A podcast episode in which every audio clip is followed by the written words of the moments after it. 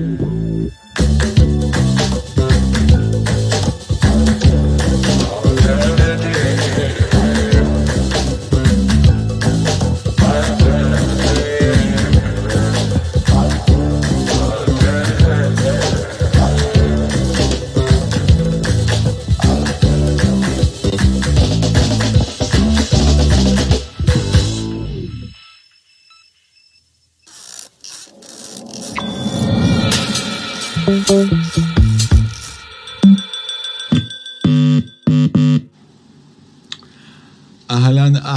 אהלן.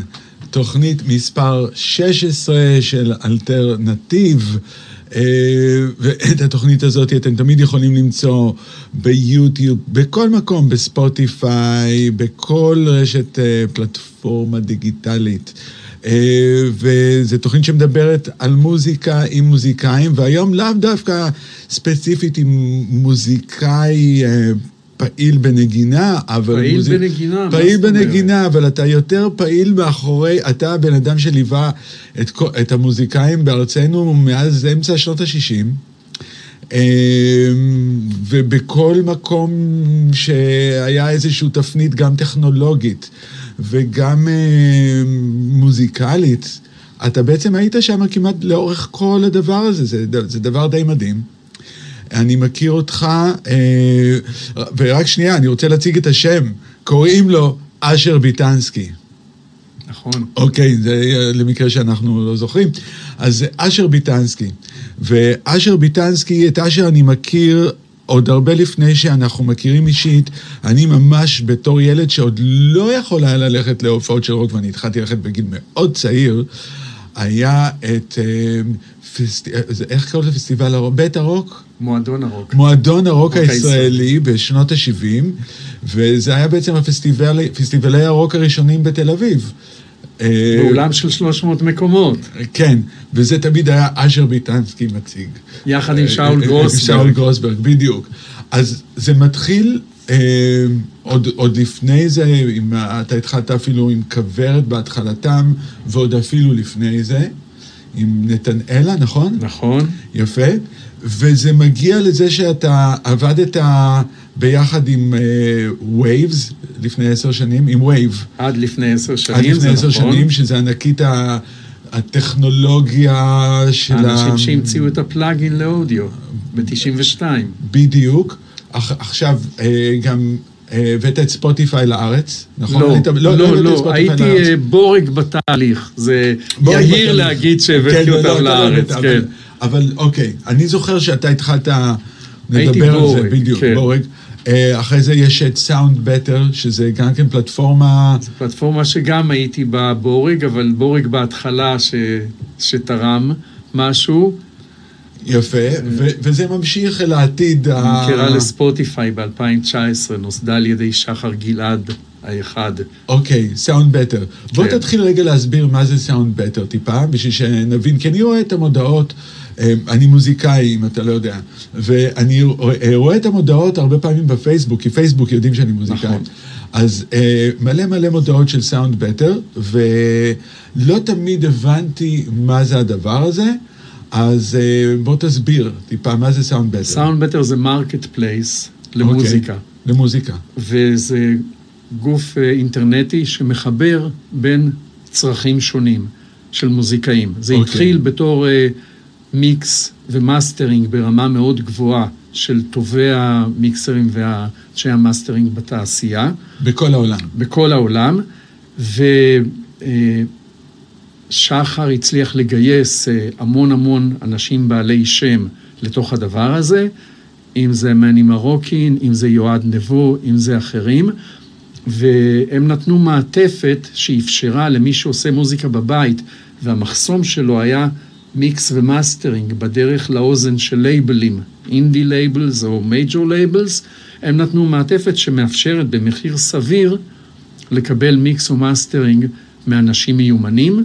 זה התפתח, היום יש שם כלי מיתר, שירה, הלחנה משותפת, זה כבר נהפך לממש market uh, place לכל סוגי השירותים שנדרשים למישהו במוזיקה, בהסכמה שהיא תמיד בין נותן השירות למקבל השירות, וזה ממשיך אה, להתפתח, וזה לטובת המוזיקאים, בטח במצב של היום. וזה במחירים עממיים לחלוטין. יש את כל סוגי המחיר, אתה יכול מיקס מ-50 דולר עד אלף דולר. Okay. אוקיי. עכשיו, הדבר היפה הוא שמפיקים בעלי שם ומיקסרים בעלי שם, שרוצים קשר עם הרחוב, כי הם ספונים באולפנים שלהם כל החיים, אז אם הם נותנים אה, מיקס או שניים בחודש ב-500 אה, דולר במקום ב-3,000 דולר, יש להם גם קשר עם עולם חדש, עם אנשים חדשים. הם מקבלים הדהוד על סאונדים חדשים. הרי הרחוב כל הזמן משפיע על הסאונד שיקרה עוד רגע. נכון. אז אוקיי, אז, אז זה, זה היה אחד הפלטפורמות אה, היותר חדשות שאתה... אני רוצה להמליץ על סאונד בטר לכולם, אפילו שאני, אין לי שום שייכות יותר לסאונד בטר, אחרי שהיא נמכרה לספוטיפיי, אבל uh, המון חברים שלי ישראלים, שלחצתי עליהם ללכת לסאונד בטר, והם התעקשו, זה ממש הפך למשהו שמבטיח להם את חיי היומיום, ומאפשר להם חופש במוזיקה. מדהים. וואו. מעיבודי אז... מיתרים, אה, דרך מיקסים, דרך אה, נגינת גיטרה, ווקלס. אוקיי, אז משהו שאני שם לב, אתה מלווה מלא, כאילו, אנחנו מדברים פה על סקופ של כבר, יש לך ניסיון של אה, 60 שנה, זה דבר די מטורף. כמעט. כן, זה כמעט 60 שנה. אה, שזה כמעט, זה נדיר להגיד כזה דבר כיום. ואתה ליווית המון המון המון תהליכים, אני, מה שאני רואה מהצד הרבה פעמים, אתה מלווה, אתה, אתה גורם לזה, אתה אוהב לשתול, לראות שזה צומח, ואז אתה הולך לערוגה אחרת. אני מודה. אתה... אני לא הולך לערוגה אחרת, בדרך כלל אני הולך לרחוב, וברחוב אני פוגש את הצמח הבא שמעורר את התשוקות שלי. אוקיי, אז אנחנו, אז בדיוק, אני עכשיו... לא עובר מערוגה לערוגה כמו הדבורים. אוקיי. דווקא היה לי נעים לעשות את זה, אבל האישיות שלי היא אחרת. אני הולך לרחוב, וברחוב אני פוגש משהו. ברחוב אתה פוגש משהו, וכל פעם אני, ומי שמכיר אותך יודע שאתה נדלק, אתה תמיד נדלק מאוד. מה זה הדבר הזה שעדיין כל הזמן מדליק אותך? זה הקשישות הילדותית. אוקיי. אוקיי? כשאתה מתבגר, ועוד שנים ועוד שנים מצטברות אצלך, אז המון תכונות שהיו לך בילדות בוקעות ממך. אם היית נער ואיש צעיר נרגן ועצבני וחינכת את עצמך חיים שלמים, בחלק מהמקרים כשאתה מזדקן, אתה נהיה זקן עוד יותר נרגן, כי הפילטרים נופלים. עכשיו נפלו לי הפילטרים וחזרתי להתמכרויות הכי קשות שהיו לי בגיל 16 ו-20 ו-25, שזה מוזיקה שהיא קשה להנגשה בעיקרה, וכל מה שצריך כדי שהיא תגיע. אז עם מי אתה התחלת? מי, כאילו, מה היה הדבר הזה שהדליק אותך בהתחלה, מוזיקה? כאילו, היית ב... ב גדלת בתל אביב? גדלתי בתל אביב, רציתי גיטרה, רציתי הנדריקס וריצ'י בלקמור, ניגנתי בלהקת חובבים, בגלל שאני היחיד בלהקת הנגנים שלא היה בוגר שמקבל שכר, אני עשיתי את האודישנים, ולמזלי, בגיל 16 וחצי הגיעה מולי נתנאלה לאודישן. ברגע ששמעתי אותה רציתי שכל העולם ידע, וככה נקבע הגורל שלי, שמשרת את אלה שמוכשרים קצת יותר ממני. אז אוקיי, אז היה לך את הדחף הזה, אתה אמרת, וואו, אני חייב עכשיו שידעו עליה. כן. ו- הייתי ואז, בתיכון. היית בתיכון. כן. אוקיי. ואז מה קורה? ואז אני שואל מה צריך לעשות, אומרים לי, אתה צריך להיות אמרגן, ואז אני אומר, כן, אבל לא יקנו לך הופעות אם לא תחתום איתה על חוזה. ואז אנחנו חותמים על חוזה לשלושה חודשים, כי זה הכי הרבה שבי"א בתיכון אתה יכול לחשוב מבחינת טווח זמן. ואז אה, אני רץ איתה והולך לכלי זמר בדיזנגוף, פינת ארלוזורוב. אה, במרתף יש מישהו שמקליט בעשר לירות אה, שיר, ואני מקליט אותה. ואז אני עוקב אחרי מתי כספי ורואה איפה הוא גר. ואז אני אומר לה שקבעתי לה פגישה עם מתי כספי. ואז uh, אנחנו באים לפגישה שאף אחד לא קבע אותה, אבל אני יודע את השעות שהוא בבית כבר, וכשהוא פותח את הדלת, אז אני דוחף אותה פנימה, היא הייתה מאוד רזה. ואני אומר, מתי, הגענו עם uh, נתנאלה שקבענו, שרצית לפגוש. ואז הוא עשה את הפנים האלה, כמו שהוא עושה בהופעות, את הדאבל טייק, ולמזלי הוא לא גירש אותנו, אלא הוא אמר, מה תנגני? זהו, מכאן הוא לקח אותה ללהקת חיל האוויר, אחרי זה כבר היה, היא הייתה אמורה להיות הדבר הכי גדול הבא אחרי אסתר עופרים. האהבה לקחה אותה לשוודיה, אבל היא הספיקה שני אלבומים מופלאים, והיא הספיקה לעשות את אלי אלי, שעשרים שנה אחרי זה סטיבן ספילברג וג'ון וויליאמס חיפשו אותה בכל העולם, והיא עשתה את הביצוע יחד עם ג'ון וויליאמס אה, על הכותרות האחוריות של אה, Schindler's List. רשימת שינדלר? כן, רשימת שינדלר, על התפוצה העולמית, הם קוראים לזה international, כי על האמריקאי היה אייזק פרלמן. אוקיי. הם לא מצאו אותה, אז הם יצאו עם הכינור, וברגע שמצאו אותה לאינטרנשיונל הם כבר שמו את נתנאלה. וזה קרה וזה אה, קרה 30 או 40 שנה אחר אחרי שהקלטנו את אלי אלי פה בתל אביב, והם שמעו את ההקלטה הזאת, והם רצו את אותה זמרת ששרה את ההקלטה הזאת. וזה סוגר את רשימת שינדלר. כן. אוקיי, אז יש גם מקבילה, כי אתה גם עבדת עם אחינועם. אני מודה. ו... ואנחנו גם נדבר על זה אחר כך. אתה אבל- גם ניגנת עם אחינועם. נכון. היית איתי בטורים. בדיוק. והבנות צעקו יוסי, יוסי, יוסי, יוסי, ולא ידענו מה יהיה. אחרי כל הופעה. אז את, גם השיר של אחינועם סגר סרט על השואה, אה, של אה, אה, בניני, נכון? רוברטו בניני? רוברטו בני, כן. די מדהים. די מדהים. שזה שתי זמרות שאתה עבדת איתן, ושניהם בסוף כאילו סוגרות סרט אני שהוא על מודה, השואה. אחינועם סגרה עוד כמה סרטים, ובמקום של בניני זה היה עוד יותר מופלא. הסרט כבר היה, זה היה אלבום פסקול. והוא רצה שהיא תשיר, שהיא תכתוב מילים ושהיא תשיר. ומתוך האלבום פסקול, זה הפך להיות מזוהה עם הסרט, אפילו שזה לא נמצא על הכותרות של הסרט. ולפני כל הקרנה בטלוויזיות או במקומות של הסרט, משמיעים את השיר הזה. וזו גם פעם ראשונה שרוברטו בניני נתן חלקים מהסרט לטובת קליפ של שיר. אף פעם הוא לא נתן חלקים מ... בעידן של ה nineties זה היה מאוד לא מקובל. זה היה לא מכובד, זה היה כמו להשתתף בפרסומת. אז אה, פעם ראשונה שבניני נתן אה, רשות להשתמש ב footage מהסרט שלו, זה היה בקליפ של אה, החיים יפים. מדהים. ואוקיי, אז איך זה, איך עבדת, איך, איך הגעתם אתה ואחינועם, איך זה קרה? מה, מה אתה ראית בהתחלה? כי מדובר... אני לא ראיתי כלום, שנה הייתי עיוור, אוקיי, וגילדור כל הזמן ניסה לשכנע אותי, ופעם אחת שמעתי איזה שידור רדיו, אה, אבל לא בצורה כמו שצריך.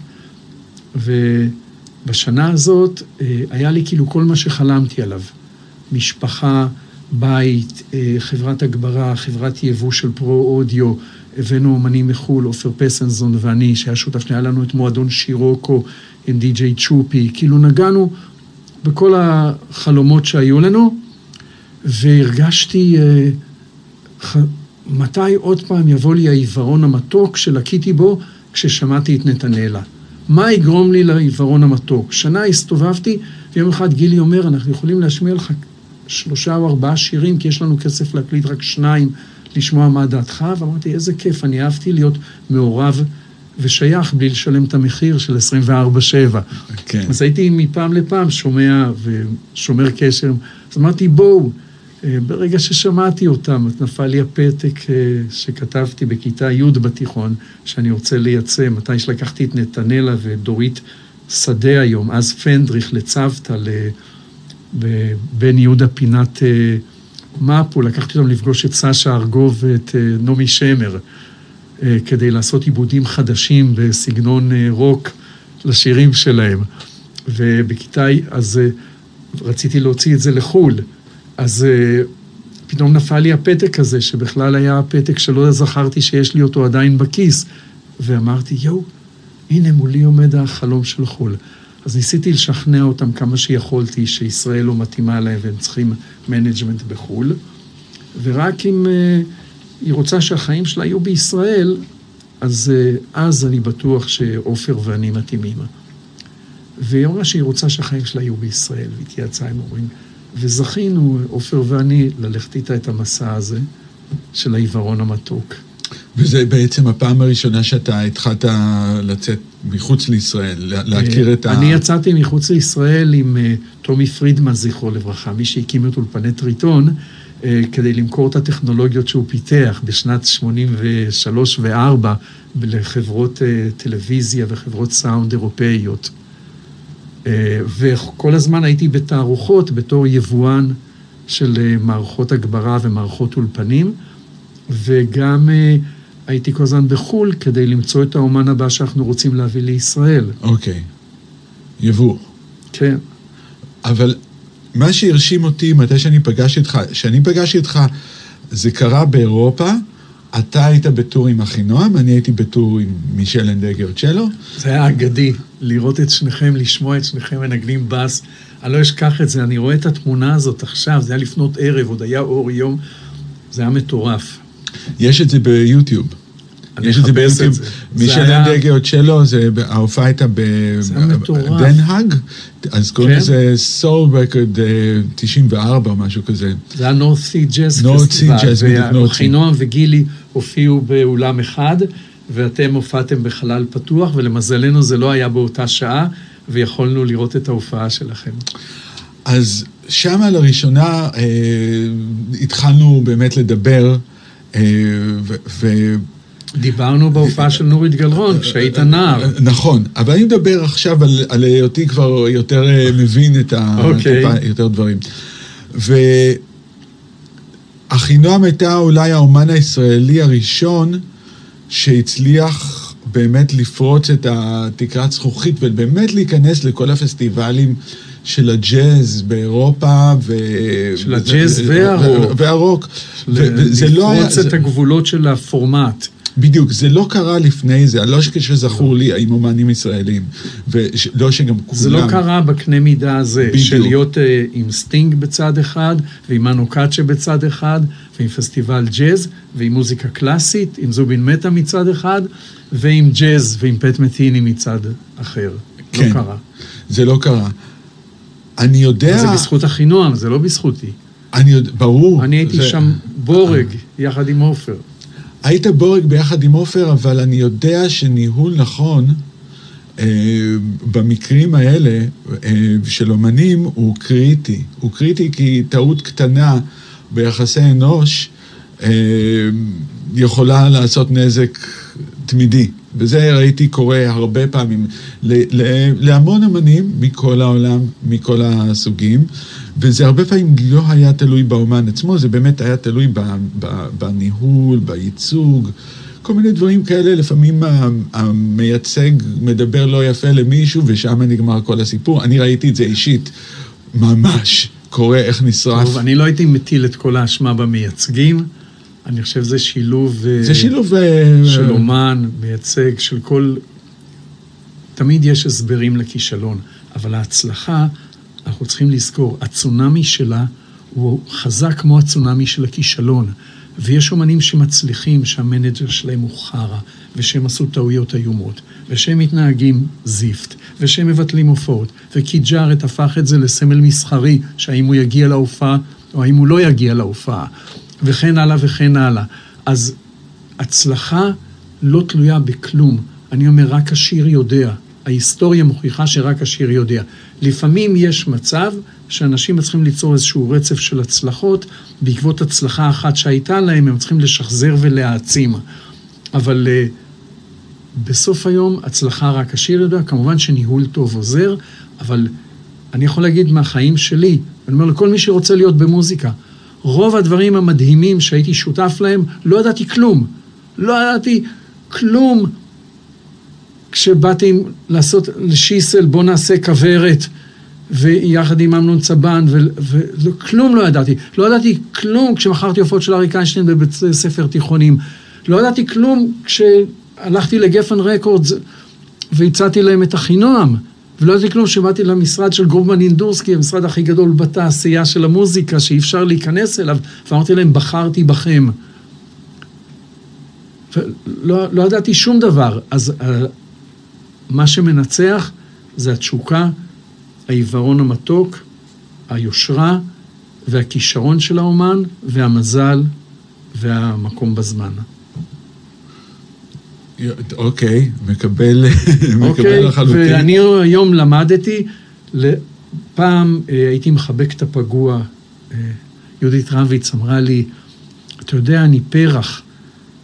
וקראתי לך אבא, מטאפורית, אה, ואני צריכה גנן, ועכשיו אני רואה שגם אתה פרח.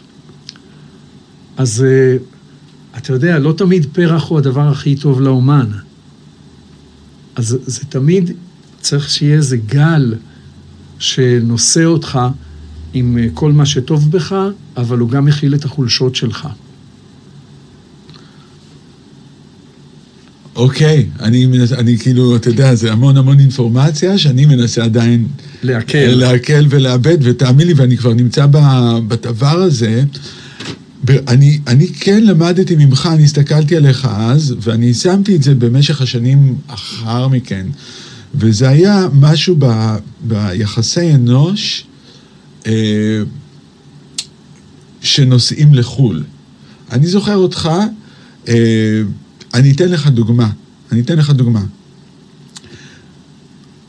אה, מנה, מנהלים או אמרגנים אמריקאים באים עם, ה, עם האומן שלהם מחוץ לאמריקה, או בתוך אמריקה או מחוץ לאמריקה, אה, נוסעים לאירופה, נוסעים לכל מיני מקומות כאלה. אתה יודע, באים, אה, יורדים מהמטוס, אתה יודע, ומתחיל אותו. אני זוכר אותך תמיד מביא מתנות. נכון. קטנות. נכון. אמרתי, וואלכ, אני מאמץ את זה. מתנות ל... מישראל, הייתי כותב אורנג'וס מייד אין ישראל, שם מדבקה על התפוז, כל מיני דברים כאלו. אה, קפה... הייתי עושה דה סמל, הייתי מביא אה, תבלינים the smell of Galilee. כל מיני... אה, כן. זהו, וזה לקחתי משהו... לקחתי אנשים, שכנעתי את חברת התקליטים לבוא למצדה ולהביא אנשים מאירופה ל release של האלבום שלה, הבינלאומי, להביא 24 אנשי תקשורת מרכזיים באירופה, למ... להביא אותם למצדה, למופע של הזריחה. כן. ועוד כהנה וכהנה. רקדתי למייק הדג'ס אה, ריקוד אירי של Riverdance, שלמדתי אותו כדי לשכנע אותו לעבוד איתנו. אוקיי. Okay. אוקיי? Okay? שהוא באותו זמן הפיק את Manic Street Preachers, Travis, U2, הוא היה מפיק הכי לא ניתן להשגה, ובמסעדה סינית בפריז, אה, הוא אמר לי, טוב, לך תשכנע אותי לצאת עכשיו מכל הדברים האלה. ואז עשיתי לו את האימון הזה, ובאתי ככה עם הידיים צמודות, ואת ה... בין השולחנות רקדתי לו את הריקוד האירי, והוא אמר, Your talent deserves it, and now I know you deserve it, you got it. מדהים. אז כמובן שהטאלנט הוא הראשון. הת... לא, ברור, ברור שהטאלנט הוא הראשון. הטאלנט הוא הראשון, אבל לפעמים הייתי תורם תרומה קטנה, כאילו, ב... בתפנית. אז היה לך את החוכמה הזאת של, אה, אני קורא לזה, זאת אומרת, זה אינטליגנציה רגשית. אה, ביחסי אנוש, לפחות שם, אני לא יודע אם בכל דבר אחר. אז אני אגיד לך משהו, הייתי רגשן בצורה שרוב החברים שלי ראו אותה כחולשה. אוקיי. והרבה אנשים שותפים שלי ראו אותה כחולשה. מה זאת אומרת, הרגשנות הזמן, הזמן אה, הראה שלמזלי, חלקים ברגשנות הזאת תרמו יותר מהנזקים שנגרמו מהרגשנות הזאת. אוקיי, מה זאת אומרת הרגשנות הזאת? זה להיעלב וללכת, אה, להיפגע כשאף אחד לא פוגע בך. זה, זה המון דברים הזויים, אתה יודע. זה דור שני, יש סט, אתה יודע, כמו שיש סט מבריגים. דור, יש... דור, דור, דור שני לשואה? כן, יש okay. אוקיי. סט דור שני, אתה יודע, והיה לי הרבה, הרבה מבריגים אה, מהסט הזה. כן. אז... Uh, המזל שלי הוא שהחלקים הטובים שבתוך זה גברו על החלקים המעכבים. אבל כן, הזמן מראה שאני מביט אחורה, שהייתה לי, היום קוראים לזה אינטליגנציה רגשית, אבל אני לא ידעתי שיש לי, אני הייתי מה שאני. אז אוקיי, אז אני, אני קלטתי את זה אז, כאילו, כי, כי הסתכלתי, אמרתי, וואלה, אני מסתכל עליו, מה, איך הוא מתנהג, איך הוא עושה את זה. כי זה תמיד דבר שמאוד עניין אותי, כי... אה, בשביל המון מוזיקאים, ואני לא חושב שזה רק מוזיקאים, אני חושב שזה כל בן אדם שבכלל רוצה להצליח להביא את הפרויקט שלו קדימה. אז כמובן שיש את הפרויקט הספציפי, זה יכול להיות מוזיקה וזה יכול להיות מלא דברים, ואם אנשים מבחוץ רואים שהם יכולים להשתמש בזה ולהרוויח מזה גם כן, אז ברור שהם רוצים את הפרויקט הזה. אבל האינטליגנציה הרגשית הזאת היא מאוד מאוד מאוד עוזרת לפתוח את הדלת. האינטליגנציה הרגשית והיידיש. ומה זה היידיש הזה? היידיש עדיין בשנות התשעים, כשהיית בא לניו יורק והיו לבטים, או שהיה כמעט עימות, והייתי אומר, let's talk Yiddish. כי רוב התעשייה הייתה יהודית. Okay. גם אוקיי. בהופעות וגם בתקליטים וגם בכל נגיעה וגם ב publishing. הייתי אומר, talk יידיש, היה נהיה חיוך, ותוך דקה היינו מגיעים להסכמה. וברוב המקרים ההסכמה הייתה לטובת האומן שאני מייצג. אוקיי, אז היהדות... אוקיי, אז אה, זיהיתי, כן, איך כן. אה, אומרים, אה, לימים כשהרציתי בחוגים של אוניברסיטאות וכאלו בעסקים, אז הם אומרים, he's got the pain. זאת אומרת, אני מבין את הצורך. אני לא הבנתי מה הפרופסור אומר, he's got the pain. כאילו אני קלטתי את, ה, את הצורך, או קלטתי את המקום, את הנקודה, והיה מזל שקלטתי את הנקודה, ואמרתי, let's talk יידיש, וזה עבד פעם אחת, אז אמרתי גם פעם שנייה, let's talk יידיש. אז אה, היה את הרגשי והיה את היידיש, שאז עזרה מאוד. אוקיי. היה, אז היה לך כמה שנים טובות עם אה, אחינועם. 14 שנים אה, 14 מופלאות, שנים, מדהים. ועוד שנים עד לפני שנתיים כפאבלישר, וכל השנים עם אחינועם זה יחד עם עופר פסנזון, שממשיך עד היום ממשיך עד בצורה היום. מדהימה. כן, כן, לא, זו קריירה מדהימה. כן, זה. פשוט מדהים. אה, ואז אחרי אחינועם, אה, באיזשהו שלב התחלת... אה, מה קרה אחרי אחינועם? הלכתי ברחוב, אה, מה שקרה הוא שאני חשבתי שהחיים נגמרים בגיל 52. אוקיי. ורציתי עוד פעם לגעת ברצפה. והרצפה, אז היא לא אפשרה את האינטנסיביות שנדרשה בתוך המערך של אחינועם. ידעתי שהמערך הוא טוב גם בלעדיי. שהוא כבר בגר והוא בשל, ואולי אפילו להפך, אולי אפילו הוא יתרענן אם אני אזוז הצידה, כי זה ייצור עוד אתגרים. ורציתי עוד פעם משהו מהרצפה. אה, והמשהו הזה הביא את לייבל, את הלייבל הראשון, אחד הראשון, אולי היחיד בעולם אז, ללא נייר, שהאומן הראשון שלו היה יובל שפריר, שהוא אה, הציע את עצמו, ואחרי זה היהלומים עם ערן וייץ, ואחר כך אה, הבנות נחמה ודינדין אביב. אוקיי, אז הבנות נחמה. מלא אנשים אה, שבעיקרון אה, את רובם אף אחד לא רצה, שזה גם היה הגורל שלי בכוורת ו-14 אוקטבות ונורית גלרון, זאת אומרת, היה, אני לא זכיתי באנשים האלה, אף אחד אחר לא רצה אותם, את, את הבנות נחמה אף אחד לא רצה? אף אחד לא רצה. אוקיי, ספר קצת על הבנות נחמה. אה, הבנות נחמה זה היה דבר מופלא, שאי אפשר לפענח אותו. השירה שלה, אני ידעתי שאם הן אה, תצלחנה להתמיד, אז הן תהיינה הדבר הכי גדול באותו זמן שיצא מכאן, כי הן לא תלויות בצ'ארטס, הן לא תלויות בזמן, הן לא תלויות בגיל, הן יכולות להיות אה, במסורת של השלישיות האמריקאיות של שנות ה-40 וה-50, והן יכולות להיות עכשוויות, ו... אבל פחדתי להתקרב אליהן. הייתי מנהל של דנה עדיני, שזה היה קסם, ופחדתי שהקסם יתקלקל לי אה, בין שלוש בנות. אוקיי. ואז חברה שלי, אושרת בן ארוש, שעבדתי איתה, היא אמרה לי, אתה חייב את זה. אתה חייב את זה לך ולהן. אפילו אם זה יהיה אלבום אחד, היא אמרה. ואז אה, הלכנו ועשינו את האלבום, ויונתן לוי הפיק, ואז אה, באתי להליקון ולהפצה, ואמרתי, לא, אנחנו, אני רוצה שהם יהיו עם אלבומי החג של הליקון. אבל הם לא אומן של הליקון. אמרתי, אבל אני מבקש. אומרים, אתה מבקש, אז זה יהיה.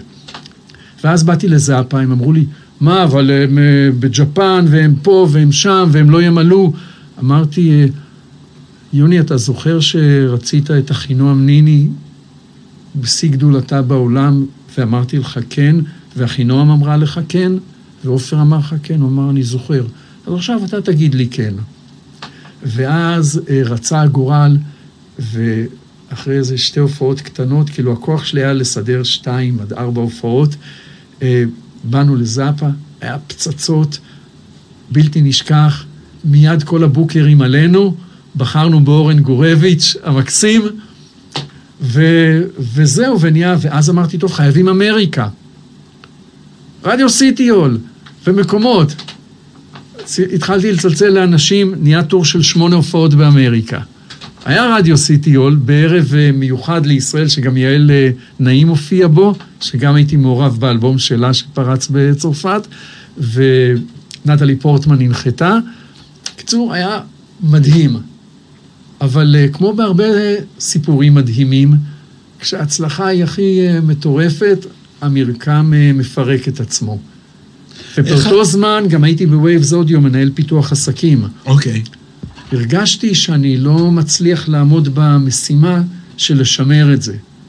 אז אה, שימרתי את הקשרים של הלהקה עם חו"ל ואת הקשרים של השלישייה עם אורן גורביץ', והלכתי הצידה מהמקום של הניהול.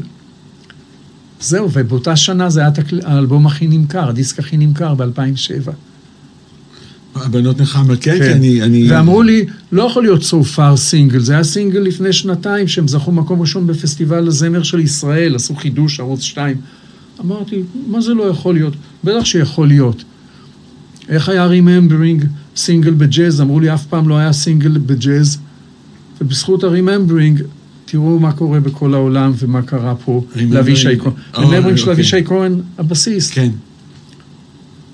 אז בטח שיכול להיות סופר אה, עוד פעם. וסופר היה עוד פעם סינגל ופיצץ את הרדיו. מדהים. כן.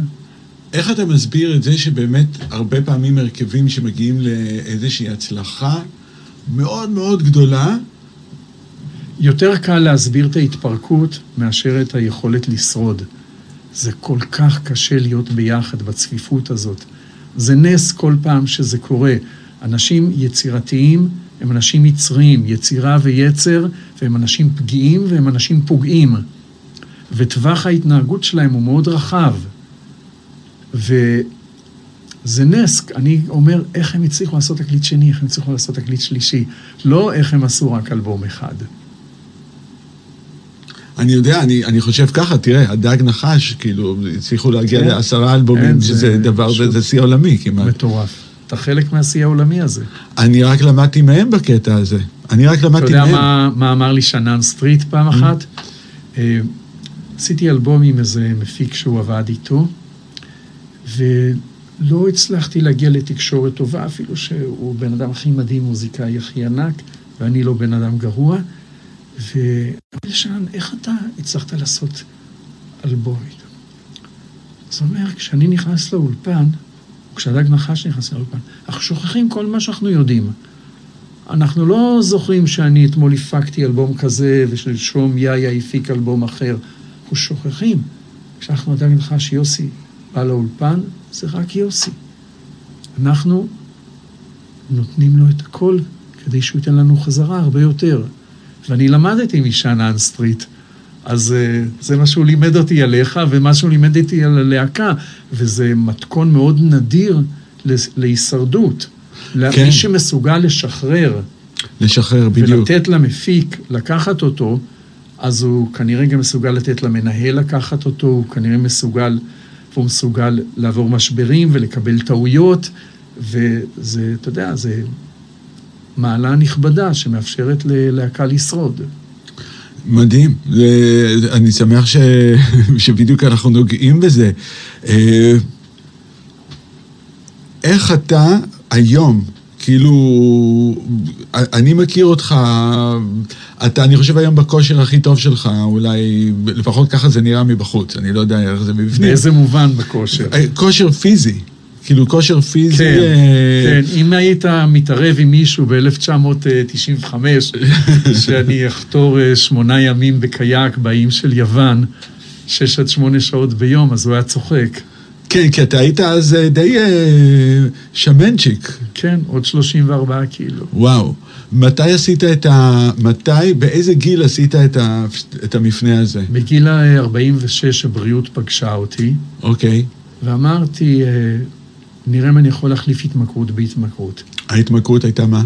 עצלות גופנית ומזון בלי סוף. והיה לי מזל שהיות ויש לי אישיות של מתמכר, אז החלפתי את זה בהתמכרות לתנועה של הגוף, בכל דבר, בריצה, בקיקבוקס, בים, בקייקים, במה שיש, ובמאמץ להיות טבעוני. עזבת את כל השווארמות?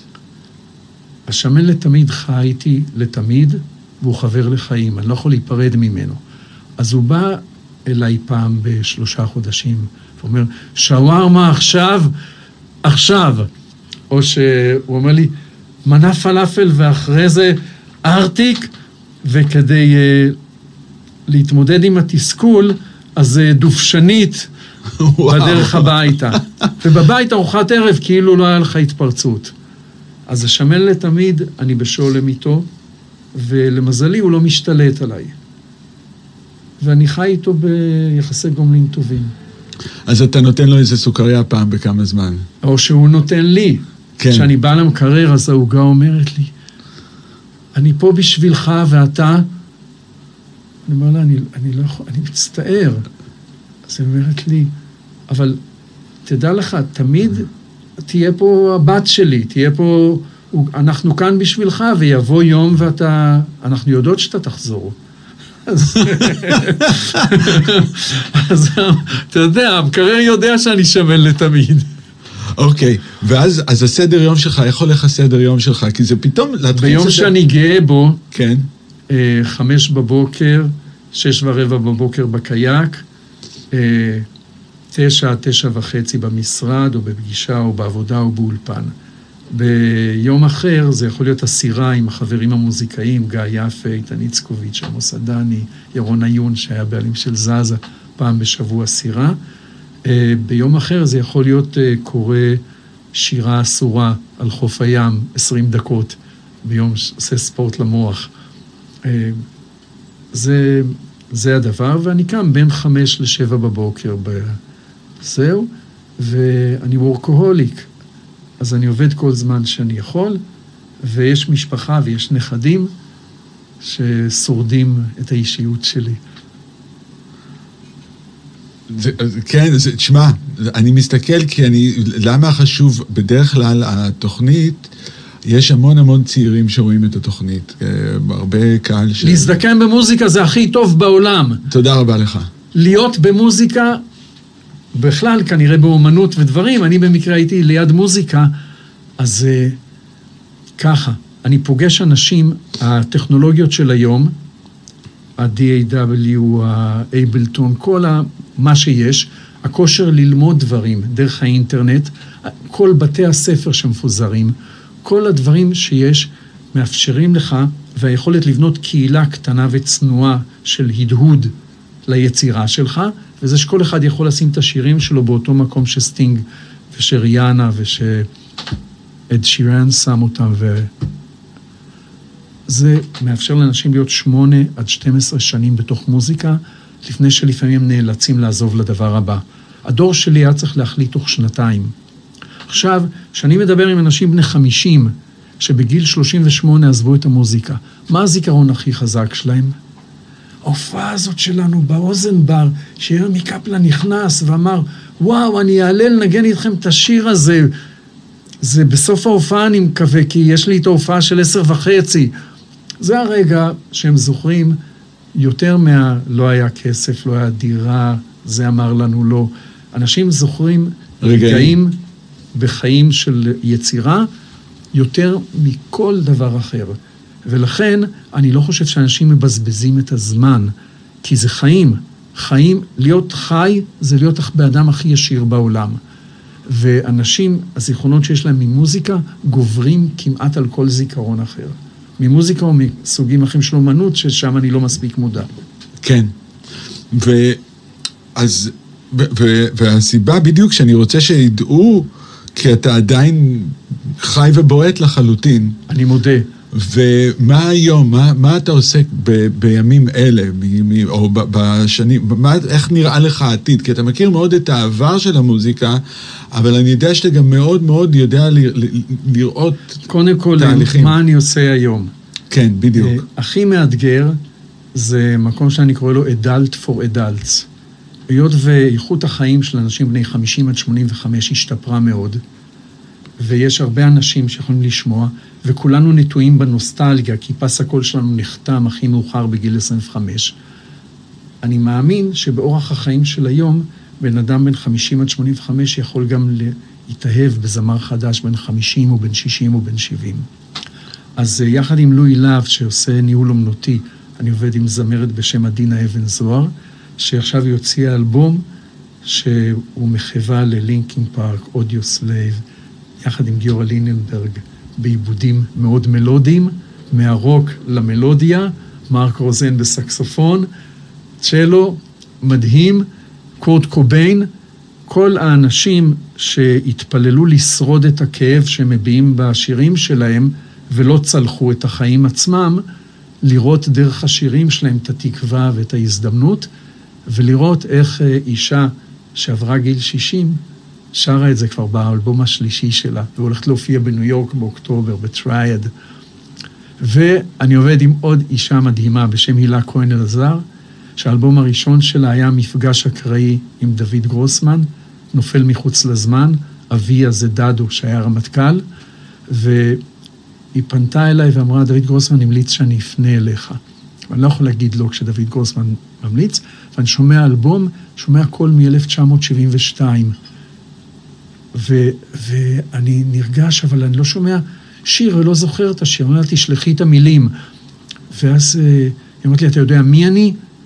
אז אני אומר לה, לא, אתה יודע בת כמה אני? לא, אני עוד מעט בת 60, ו, ואני הבת של דדו, ואני הייתי חייל במלחמה הנוראה ביום כיפור, ואז אני נפגש איתה, ואני אומר, דוד גוסן אמר שאולי אה, אפשר לעשות מזה אלבום, ואם אני אוכל להופיע. ואמרתי, כן, את תוכלי להופיע, ויהיה לך אלבום, ועכשיו אנחנו כבר באלבום שלישי. אנשים שעובדים סביבה, מיקי ורשאי, שהוא שמע אותה, הוא אמר, אני לא קם ממך עד שאת לא על הבמה. מה?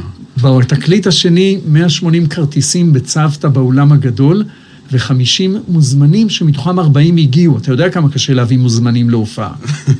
כן. אוקיי? עכשיו, אה, אנשים מכל הגילאים של המוזיקה, איתה כאילו היא גמרה עכשיו אה, להקה, או כאילו היא גמרה עכשיו אה, לא יודע משהו, ואתה יודע, ורוצים שהיא תצליח, ועוזרים לה, ומתגייסים להקליט מיועד נבו, דרך גיא יפה, דרך מיקי ורשי, דרך איתמר גרוס, דרך אה, עופר פלד, פשוט זה לא יאומן איזה, ערן וייץ מפיק המון דברים איתה ביחד. ו... אז, אה, אז זה אגף אחד. אגף אחד, בדיוק, ויש לך עוד אגפים. אגף אחר, אני עובד כבר מ-96 עם אילן מוכיח, המנצח והמעבד. אה, חלק אה, מהעבודה שלנו זה הקונצרטים של הפילהרמונית, של אינם קלאסיים. זה התחיל עם אחינועם ניני ב-97, יוני רכטר ב-98, אם אני לא טועה, וב-99 יהודית רביץ, ואמרו לי, למה אתה מכריח אותנו לעשות את הדברים האלה? מה, מה זה השיגעון הזה? אמרתי, אני חולם שפעם זה יהיה השגרה. ועכשיו כבר היו בפילהרמונית בשנים האחרונות מתי כספי עשר פעמים, שלום חנוך, אביב גפן, אה, אסתרדה. בקיצור, זה זרם בלתי פוסק, עוד מעט אה, עברי לידר ישיר שני ערבים לפחות, ליאונרד כהן, ואחרי זה נורית גלרון, מה שנדחה מהקורונה. תהיה מהפילהרמונית, ואילן מוכיח הוא אה, מנהל מוזיקלי ומעבד של רוב הדברים האלו, ואני בצל שלו מנסה לעשות הכל כדי שיעזור, וגם אני, אה, כשכל הדבר הזה התחיל, אני תרמתי גם בסאונד דיזיין, כי אני הייתי עושה את הסאונד דיזיין של הפילהרמונית ותפעלתי את היכל התרבות יחד עם עופר פסנזון הרבה שנים. אבל היום כבר כל הדור החדש למד כל מה שצריך ויודע הרבה יותר, ואני כבר לא נחוץ במקום הזה של הסאונד. אבל אני תמיד... אה, יש לך המון... אה, איך, איך אתה רואה את העתיד אה, של המוזיקאים? ב, ב, כי אנחנו בתחילת מאה חדשה. אני רואה הזדמנויות שלא היו אף פעם. אוקיי. קודם כל, היכולת של מוזיקאי לחיות במוזיקה כמות שנים יחסית גדולה, לפני שהוא נאלץ לעבור למקום אחר, היא יכולת, היא פשוט הזדמנות מדהימה, שבזמן שאנחנו חיים אותה אנחנו לא מודעים. תן דבר... לי דוגמה איך אתה, איך אתה רואה את זה. לעומת מה? מה שאמרתי לך קודם, שאם הדור שלי היה צריך להחליט אחרי שנתיים אם הוא ממשיך במוזיקה או לא, והוא היה שם את הגיטרה בארון, היום בן אדם יכול לחיות 8 עד 12 שנים. איך? בקושי, אבל הוא מוצא, הוא מלמד, הוא תמיד מלמד את מי שיודע פחות ממנו, הוא מנגן, הוא עושה לבית ספר uh, טקס, פה הוא עושה ג'ינגל, פה הוא כותב מוזיקה לסרט סטודנטים ומחזירים לו הוצאות וזה משלם לו את השכר דירה של האולפן שלו. האמצעי הפקה הם מאוד מאוד זולים. האקסצ'יינג', ההרחבה בין מוזיקאים היא היום ברמה, ברמת שיא. אנשים מנגנים אחד בשביל השני, אנשים נותנים, אה, התרבות הזאת של אה, אילי בוטנר מטפח את יושי. הוא לא פוחד שיושי ילך ממנו, הוא רוצה שיושי יגדל. וכולם מטפחים את כולם ועוזרים. אתה יודע, במוזיקה המזרחית זה היה טמון, אנחנו היינו עיוורים לזה, לא ראינו. אבל כל הזמרים בגיל 15 הם רצו מחתונה לחתונה, מאירוע לאירוע, תן לי לעלות, תן לי לעלות לשיר. הם היו מקשיבים, הם חיו את העניין הזה של שרשרת המזון. כמו בג'אז, הרבי מן קידם את שיקוריה. אתה יודע, כן. אתה, אתה בגיל 17, גיל אבנס אורקסטרה. גיל 20, מה, אבל... גיל 20, בסדר, אז גיל 20 זה גם מאוד צעיר ומוזר, נכון? כן. שבחרו בישראל מנגן בגיל אבנס אורקסטרה. אז, אז השרשרת הזאת נמצ... עכשיו בארץ היא מאוד מאוד חזקה. אז אה, זהו, האנשים של ההיפ-הופ כל הזמן מגדלים את הדורות הבאים. כן. ו... וטכנולוגית, כי אתה מאוד, אתה גם מאוד אה, בעולם ה... הטכנולוגיה, אתה מדבר המון כרגע על המוזיקה, שאתה יודע, על היצירה ועל האמנות, כי הטכנולוגיה, אני, תראה, אני, אני, אני רוצה להגיד את העקרונות שלי. אני מכור לבני אדם ולמוזיקה, ואני אהרוג את עצמי בשביל שהמוזיקה תתאפשר ושהבן אדם יתאפשר. ומתוך זה הגעתי לסאונד המקצועי, ומתוך זה באיזשהו רגע הקמתי מחלקה לסאונד דיזיין באוניברסיטת תל אביב בפקולטה לאומנויות, לסאונד דיזיין לתיאטרון, כי היה לי מזל להיות בתוך כל ההתפוצצות של עלובי החיים וללמוד את זה באנגליה אצל הבן אדם שיצר את הדבר הזה, והיה לי מזל להיות ליד טומי פרידמן. אה, מה זה אומר אז, היום? מה זה אומר היום? אז אני אגיד לך מה זה אומר היום.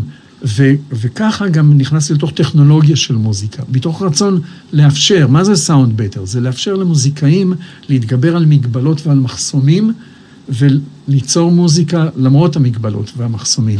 Uh, מה זה אבי רוד by waves?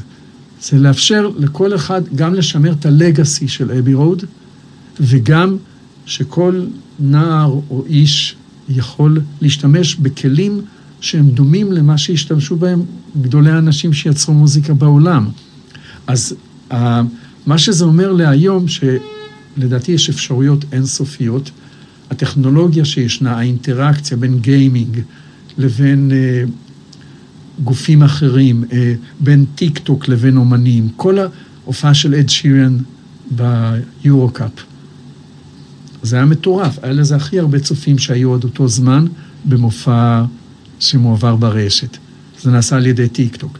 אה, לפני שבוע היה אריאנה גרנדה עם פורטנייט. 400 מיליון משתמשים יש לפורטנייט בגיימינג. יצרו מופע שאין כזה דבר והיא בכלל לא יצאה מהבית. ובמופע הזה גם מכרו merchandise. זאת אומרת שנוצרות המון המון אפשרויות בתוך האפשרויות האלו, הפער בין המצליחים ביותר לפחות מצליחים ילך ויגדל, כמו שקורה בטכנולוגיה, כמו שקורה בחיים שלנו בכלל, אבל תמיד יהיו חיים גם למי שנמצא במיעוט, יש המון אנשים. אם אתה מסתכל, שאתה צריך להגדיר את המוזיקה שלך, שאתה מעלה אותה היום לספוטיפיי או לאיזה מקום, יש לך איזה 30 פורמטים. זה לא היה פעם. ו-30 זה כלום לעומת כמות הפורמטים שישנה. כי, אתה יודע, אה, אני עבדתי תקופה אה, עם ענת פורט, ועכשיו הוצאתי, אני מוציא איתה כן. את המפגש שלה עם שלום חנוך. אה, ו... אז אה, כשהיא קידמה את האלבום האחרון שלה, זה היה לה אותו מספר, כאילו, עוקבים, כמו לפני זה. אז אמרתי ליהודה, הבחור שעסק בקידום, אמרתי לו, תשמע, אתה צריך לעשות משהו אחר. הוא אמר לי, מה זה משהו אחר? אתה כתבת טלוניוס מונק, כתבת best of jazz, כתבת one of top 20 ב-US News, אה, אבל אתה דיברת אל התחום הצר של ג'אז. תכתוב ריצ'רד קליידרמן. מתוך ה-200 מיליון ששומעים ריצ'רד קליידרמן, חייבים להיות 50 מיליון שמתים על הג'אז הכי איכותי בעולם, ועוד 50 מיליון שהולכים לתזמורות ושומעים מוזיקה קלאסית הכי משובחת בעולם. תכתוב קיטארו, תכתוב ונגליס, ת, תיקח פרוסות קטנות מאנשים שלא שייכים בכלל, אבל הם מנגנים גם כן במקלדת ובמשהו דומה, ופתאום היה זינוק כזה. כי בשוליים של המקומות האלה יש המון אנשים שגם מתעניינים במה שאתה עושה. אז uh, מתי תהיה ממוקד? תהיה ממוקד אם אתה בשיא ההצלחה, אם אתה דג נחש ומחכים להופעות שלך, תמקד לאזור הקהל שלך. אם אתה דודו טסה, אם אתה עדן בן זקן, תמקד לאזור ההצלחה שלך. אבל אם אתה מהרחוב, חפש שוליים לגעת בהם. אז אני עוקב, אני הוצאתי שיר תחת שם אחר, שמתי רק ביוטיוב, שמתי שלושה שקלים קידום, ומעולם לא תיקנתי את התרגות, מה שנקרא, ולא עשיתי, אפילו שאני מתמצא בזה, הגעתי בפחות משנה ל-269 אלף צופים אמיתיים. וואו. ש-75% מהם ראו יותר מ-70% מהשיר, הקשיבו וראו יותר מ-70% מהשיר, והקליפ נעשה מצילומים שצילמתי בים. אה, ממאגר שאיזו עורכת שמה לי ביחד, וזהו, זה שיר שעשיתי עם יועד נבו באיזה שלוש שעות, והוא עבד על זה אחרי זה עוד איזה עשר שעות באולפן שלו, ואף אחד לא יודע שזה אני. עכשיו, אם היו יודעים שזה יועד נבו והוא בן חמישים, עכשיו, מה ראיתי הדמוגרפיה של המאזינים שלי? 18 עד 35, 80 אחוז. זה לא בגלל שאוהבים את זה אנשים עד גיל 35, זה בגלל שזאת הדמוגרפיה ששומעת מוזיקה ביוטיוב. 90 אחוז משומעי המוזיקה ביוטיוב הם עד גיל 35. אז הדמוגרפיה שלי הייתה 18 עד 35, עכשיו הם היו יודעים מי אני, הם היו יודעים מי זה יועד, זה לא היה קורה. אחרי זה עשיתי ניסוי עם עוד שיר, תחת אותו שם אומן. אז uh, הגעתי בשנה ל-80 אלף. Uh, הגעתי בשלושה שקלים uh, ליום ובלי לבדוק תרגות.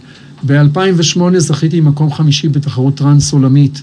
של AOL, ענק האינטרנט של אמריקה, אז uh, עשיתי טראנס בעברית, לא זה לא זה, של יונה וולך, ועם ווקל. שמעת פעם טראנס בעברית? קראו לי לי קוק. לי קוק בעברית ולי קוק באנגלית, והגעתי למקום חמישי, רוב החודש הובלתי למקום, במקום ראשון, וזה היה מורכב ככה. הקלטתי עם רן שם טוב את השיר בהפקה קונבנציונלית. אחרי זה רע מוכיח עשה איתי רמיקס בטריטון בסטודיו C, ואחרי זה יועד נבו עשה עריכה ו-shaping לסאונד ו-mastering, כדי להתאים את זה לפורמט, והתאים את ה-BPM סופית, ומקום חמישי. אף אחד, בלי קידומים, בלי שום דבר, אף אחד לא יודע מי אני, קראו לי נו. נו, וזהו, וה... וה-No, אה, תמיד אמרו לו No, והמקום היחיד שהסכימו לקבל אותו זה ב-hour state של AOL. אז הנה הוא כאן. אז uh, אתה יודע, רק השיר... עכשיו, היום, בגלל, בזכות, או בגלל שיש כל כך הרבה שכבות קידום, שאין אף ארגון עולמי שמסוגל להשתלט על כל שכבות הקידום. אז חזרנו למה שהיה כשאתה היית נער וכשאני הייתי נער, שרק השיר יודע. ואנשי מקצוע יכולים לעזור לו אם הוא מגלה סימני הצלחה אורגנית. רוב הכסף שהולך על קידום ממומן הוא כסף טיפש שהולך לפח. אני אומר, לעתיד, לחפש שיתופי פעולה ליד המוזיקה. מה זאת אומרת? גוף... אתה יודע, אם אריאנה גרנדה עשתה עם פורטנייט, אה, אז אני אעשה עם הסופרמרקט של יהודה, בשכונה שלי. אוקיי? אוקיי. אנחנו, אה, עם, אה, אני זוכר שאמרתי ללהקת אסתא, אני רוצה שאתם תגיעו לנגן עם אה, קלינטון. והם צחקו, ודיברתי עם דיוויד אזולאי, דיוויד אזולאי אמר, בטח, 40 שנה לישראל, קלינטון הוא סקסופוניסט, בטח שהם ינגנו. אמרתי, אבל עד היום היו רק אומנים קלאסיים, אה, לא היה אף אומן ישראלי שהוא לא קלאסי. אז אה, דיוויד אה, אזולאי אמר לי, אתה רוצה, זה יהיה, אני בטוח. והוא, וזה היה. והיינו אצל קלינטון. אז לחלום בענק, כמו שאומרים, זה אמיתי, מה שאומרים, להיות עיוור לכל אלה שאומרים לך שזה בלתי אפשרי, ולא לחלום מחוץ לקופסה, לא לעבוד מחוץ לקופסה, אלא לעבוד כאילו אין קופסה. מי אמר שצריך לעבוד מחוץ לקופסה? מחוץ לקופסה זה כבר שבלוני בדיוק כמו בתוך הקופסה. תעבוד משום מקום. תחלום מחדש. מדהים. היית אה, פותח איזשהו... אה, זה, אני חושב שבשביל אומנים צעירים, אה, בדיוק לבוא ולשמוע, אתה יודע, את כל, את, ה, את הרוח של הדברים שאתה נמצא בהם, ו, ו, ולא רק אומנים, זה לאו דווקא אומנים, אני חושב שאפילו מנהלים אה, צעירים, כי יש היום מנהלים חדשים, אמרגנים חדשים בכל הדברים האלה, והם חושבים אחרת ממה שחשבו לפני זה, בהרבה מהדברים חושבים מקום אחר. אבל עדיין אני חושב שהרוח שה... של הדברים שאתה אומר, אני חושב שזה חשוב שזה יגיע להרבה מאוד אה, אנשים, שאתה יודע שעכשיו יחסית בתחילת דרכם. אני למדתי שיש המון אנשים מדהימים. ושיש אלף דרכים לעשות את זה, ושבאמת יש אנשים מדהימים, שחלק גדול מהם אני אפילו לא מכיר, וכל מישהו שרוצה לדבר איתי, אני תמיד שמח אה, לשבת איתו איך מגיעים אליך? איתו. מגיעים אליי ב... או בוואטסאפ, או במסנג'ר, או במייל, או בכל דרך אחרת. יש לך אה, פייסבוק, נכון? כן. זה היה כן. אשר ביטנסקי? כן, זה פייסבוק להתפרצויות. היות ואני לא מחפש משרה, אז... אשר, זה היה תענוג. אה, וואו, עברה לה שעה ככה. נכון, וואו. ככה, ואני יודע שלא גירדנו, אתה יודע... זה לא חשוב לגרד, אני חושב כן. שהיה לשנינו כיף, נכון? לגמרי, לגמרי, לגמרי. אני עוד רציתי אה, לשמוע מלא סיפורים על כל ההתחלה של כוורת, ואתה יודע, ועוד מלא הסיפורים, כבר סיפרתי אותם כן, בכל מיני מקומות ובעיתונים וזה. אני חושב שמה שעשינו עכשיו, שגייסנו את כל מה שהיה עד עכשיו לטובת עכשיו וקדימה, זה הכי מדהים. נכון. אני רוצה להגיד לך ש... ב-2007, 2008, 2009, עבדתי עם להקת רוק אלקטרונית. אוקיי, להקה אלקטרונית, בלי פורמט, כי להם מתופף וגיטריסט, ואין כזה דבר להקה אלקטרונית. עשינו בונאפייד 3000. עשינו 150 הופעות ב-180 יום. הופענו ב-Jones Beach Amphitheater. הופענו בחדר של אחמד ארטגון ב Atlantic Records. ריק רובין נכנס לראות אותנו כשג'ק ג'וזף פוויג אה, עשה לנו פרזנטציה ב EastWest Studios בלוס אנג'לס. זה היה פשוט מטורף. ארבעה אנשים מופלאים, שאחד זה נועם לוינברג, שאתה בטח מכיר אותו, שעושה מאסטרינג וזה. כן. אחד זה יוני קורי, שעכשיו הוא מאוד בכיר ב Artlist. בקיצור, אנשים מדהימים, שלכל אחד היה תפקיד, ושם פיתחתי את המתודולוגיה של Self-Managed yet managed. אוקיי? אוקיי. לכל אחד היה תפקיד, כי אין manager בעולם שהוא והצוות שלו יכולים לעשות הכל. אתה מזהה מה כל אחד מחברי הרכב טוב בו, אחד עושה את העריכות של הוידאו, אחד uh, עושה את הטיסות ואת הדברים, אחד uh, משווק את ההופעות, אחד זה, אתה שקוף להכל, אתה מתערב בכישלון או בהזדמנות, זהו. כשהם נסעו לארצות הברית, היה לנו gig אחד של uh, די, uh, אתר dating יהודי. והרישיון עבודה היה לשבועיים. אז אמרו, מה נעשה בשבועיים? אז אמרתי להם, ניסים. אמרו לי, מה זאת אומרת ניסים? אמרתי, אני לא יודע, או שלא יקרה כלום, או שזה עכשיו, בתוך השבועיים האלה, ג'ק ג'וזף פוויג התאהב בהם, לקח אותם לאסיינדה שלו לגור שם, אמר, תצאו מהמאורות שלכם. הביא אותם לאיסט ווסט סטודיוס לפרזנטציה. בתוך הזמן הזה מישהו שם הביא אותם לאחמד ארטיגן רום. באטלנטיק ושם סידרו להם הופעה בג'ונס ביץ' אמפיתיאטר, אתה יודע כמה זה קשה, שלושה ימים אחרי זה, אה, לחמם אומן גדול. ו- והכל אה, בשבועיים. כמובן, כמו בסיפורים, הלהקה התפרקה, כי אחד החברים, אשתו רצתה משהו אחר, והלהקה התפרקה רגע לפני, אתה יודע, ההזדמנויות הגדולות וההצעות של הלייבלים. אבל אה, זה הזהו, זה הכל מלא ניסים. איזבו זה בזכות אה, המיץ של שנצור. כל החוזה שלנו בסוני BMG באנגליה זה בזכות המיץ של שנצור. מה זאת אומרת? זאת אומרת, האלבום יצא, שמתי אותו באוזן השלישית בשנקין, ידעתי שאף אחד לא ינגן אותו. באתי לשנצור שהייתי קונה שם מיץ, ואמרתי לו, אתה תחנת הרדיו שלי. לא ידעתי שהוא מוזיקאי. אז הוא אמר לי, מה זאת אומרת? אני לא מנגן כל אחד, אני מוזיקאי בעצמי. אז אמרתי לו, רק אם תאהב, כי אף אחד אחר לא ינגן אותנו. ואז אה, אה, כנראה הוא ניגן, כי שלושה שבועות אחרי זה אני מקבל אימייל, My name is Doris Handless uh, Mendelssohn, uh, I'm with XM Radio. I was uh, enjoying the juice and had this wonderful Izabo. Uh, I bought five CDs at the third year and I gave them, I'm doing electron EDM, but uh, I gave it to my colleagues. I hope it will do something. ואז uh, אני התחלתי להתקשר ללייבלים, ואמרתי, אני הולך על אנגליה, כי אף פעם לא הייתי באנגליה. לא רציתי לחזור אחורה לגפן רקורדס וליוניברסל, שזה דברים שאני מכיר, רציתי שזה יהיה חדש גם בשבילי. ומאז הצ'רצ'ילים, אף ישראלי לא הוחתם באנגליה. אז uh, רצתי וזה, מצאתי אחד ב-BMG שענה לי לפעמים, ואז יום אחד הוא מצלצל אליי באחת בלילה, הוא אומר לי, I'm on my way from Manchester, apparently I heard a band, I thought... Uh, if this was, your band was anywhere like this, I would love to sign them. I'm like, you fucking bastard, you never heard the song. You listened to Morning Hero, mixed by Mike Hedges. מייק Hedges עשה לנו במתנה, מרוב שהוא התלהב מאיזבו, מיקס.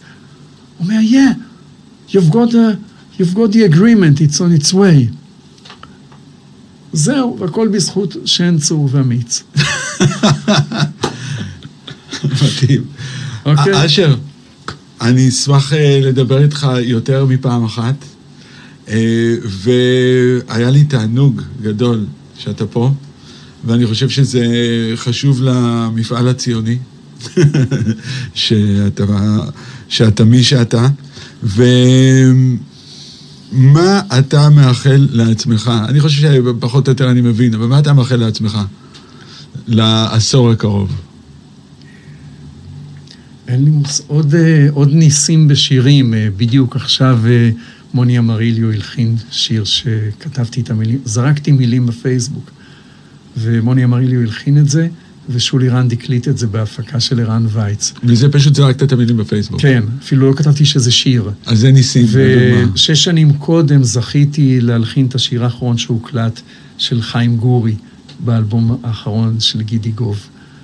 גם זה היה באקראי, גידי לא ידע שחיים גורי כתב את המילים, והוא לא ידע שאני כתבתי את הלחן.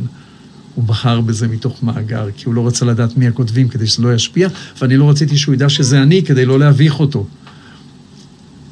אז שיקרו לי ניסים קטנים מפעם לפעם, ושאנשים כמוך ימשיכו לדבר אליי ואני אליהם, ושנהיה פה, ונראה מה קורה בעולם המשתנה, כי הולכים להיות דברים נהדרים לכל המוזיקאים. זה, זה, אתה, אתה מאמין בזה? אתה רואה את זה? אין לי שום ספק, זה כל יום נהיה יותר טוב, רק רוב המוזיקאים, רובנו שעוסקים בדברים שקרובים לתרבות ואומנות, קשה לנו לחוות את הטוב שאנחנו נמצאים בו בזמן שאנחנו חיים אותו. אנחנו יותר רואים את הקושי. רק טווח הזמן והפרספקטיבה מאפשרים לנו לראות כמה זה נפלא. ותחשוב על עצמך, בניו יורק, בשנים שאתה היית, יש מועדונים שאתה רוצה לנגן בהם, אתה חייב להתחייב למאה כרטיסים, אתה צריך לשלם ל sound engineer, אתה צריך לשלם למגברים, ובהרבה מקרים אתה עושה schlepping ו moving בחצי שנה שאחרי כדי להגיע להופעה הבאה. בישראל יש לך כל כך הרבה מקומות שנותנים לך לנגן בלי לשאול שאלות. ישראל זה מקום מדהים. כן, אז ישראל היא, חוץ מזה, אם אתה רוצה להצליח הצלחה בינלאומית, כל הגדולים באים לישראל, אני לא יודע למה. אם הם יהודים, אם הם לא יהודים, הם באים לישראל. כל הקשרים שלי לעולם שם, הם לא בעקבות הנסיעות שלי לחו"ל, הם בעקבות אנשים שנתקלתי בהם בעקבות הגעתם לישראל.